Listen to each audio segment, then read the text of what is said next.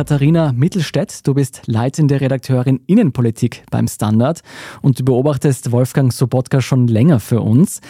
Wann kam denn zum ersten Mal der Verdacht auf, dass bei Sobotkas Weg an die Spitze, zumindest zum Nationalratspräsidenten, nicht alles astrein gelaufen sein könnte? Ja, also es ist bei weitem nicht das erste Mal, dass wir über Wolfgang Sobotka und die Eignung für das Amt, das er jetzt hat, sprechen. Also wenn man ganz weit zurückschaut, dann gab es schon in seiner Zeit als niederösterreichischer Finanzlandesrat eine sogenannte größere Causa. Da ging es um einen Milliardenverlust durch Spekulationen mit Wohnbaugeldern des Landes Niederösterreich. Da wurde Risikopotenzial zu wenig beachtet und Wohnbauförderung verspekuliert spekuliert. Aber es zieht sich eines durch Sobotkas Karriere. Er schafft es eigentlich immer und immer wieder, Affären und Skandelchen auszusitzen. Das war sozusagen das erste Schlaglicht auf seine Karriere in Niederösterreich. Einer breiten Öffentlichkeit bekannt wurde er dann als Innenminister. Du hast es vorhin schon erwähnt. Was ist in dieser Zeit vorgefallen? Naja, da gibt es erst einmal die Causa Alois Mock Institut, dessen Leiter war Sobotka. Das war eine Art Think Tank aus dem Umfeld der ÖVP Niederösterreich.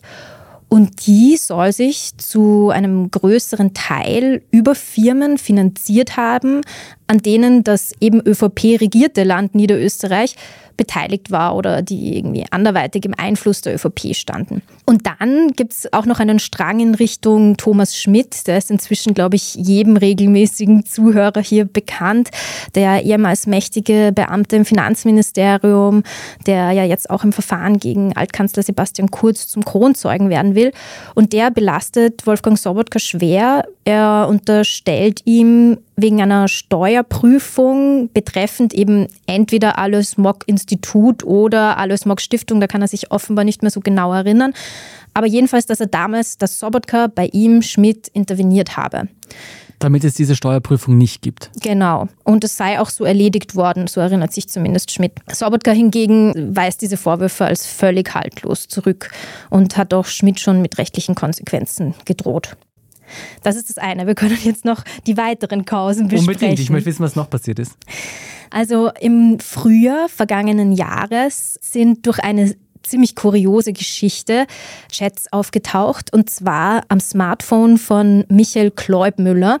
Das war seinerzeit Sobotkas Kabinettchef in dessen Zeit als Innenminister. Mhm. Und diese Chats legen nahe, dass in Sobotkas ehemaligen Ressort man wohl ziemlich bedacht darauf gewesen sein dürfte, dass im Polizeibetrieb nur jene Leute aufsteigen, die auch das richtige Parteibuch besitzen. Da gibt es auch irgendwie einen Chat, wo sich eine Referentin irgendwie beunruhigt zeigt, weil am Server des Kabinetts ja wohl eine Liste aufliegen würde, die auch Interventionen heißt. Also solche Dinge kamen da auf. Man muss dazu sagen, die Wirtschafts- und Korruptionsstaatsanwaltschaft ermittelt, ich glaube seit März 2022 und bis heute wegen des Verdachts des Amtsmissbrauchs gegen Sobotka. Der wiederum beteuert seine Unschuld und spielt dieses Thema überhaupt runter. Er meint auch bei dieser Liste, da handelt es sich um Bürgeranfragen und nicht um Interventionen. Wenn ich das richtig verstehe, dann geht es darum, dass das Innenministerium von Sobotka darauf geachtet hat, dass nur Polizisten Positionen bekommen, Stellen bekommen, die tatsächlich auch ÖVP-nahe sind? Genau, also es ist quasi, was wir in Österreich unter Postenschacher mhm. bezeichnen würden, der Vorwurf. Da laufen die Ermittlungen. Gab es noch etwas in dieser Zeit, das aufgefallen ist? Naja, dann gibt es noch eine andere Geschichte. Sobotka war ja auch Dirigent des Kammerorchesters Weidhofen und da soll der Novomatic-Konzern, der glaube ich auch inzwischen vielen bekannt ist, also dieser Glücksspielkonzern, dem Orchester mit einem Sponsoring von mehreren tausend Euro ausgeholfen haben. Ja, und Sobotka selbst sagt, dass das Land Niederösterreich die Novomatik bei der Vergabe von Sponsoring-Geldern auch beraten habe.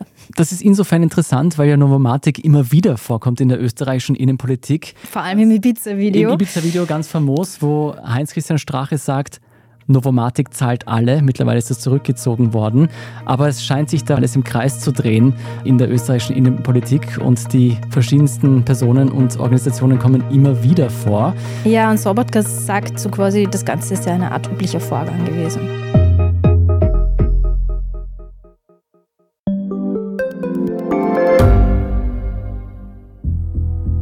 Was ich nicht nachvollziehen kann, ist, warum an jedem Unrecht immer ich schuld sein soll.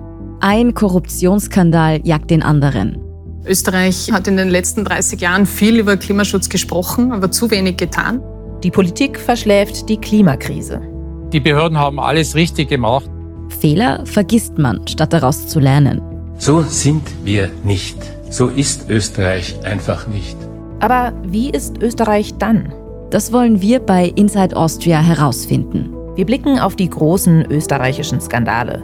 Von Ibiza bis Ischgl.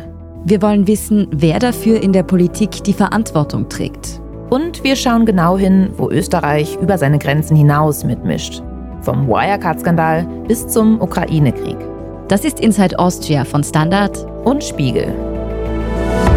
Jeden Samstag eine neue Folge, überall, wo es Podcasts gibt.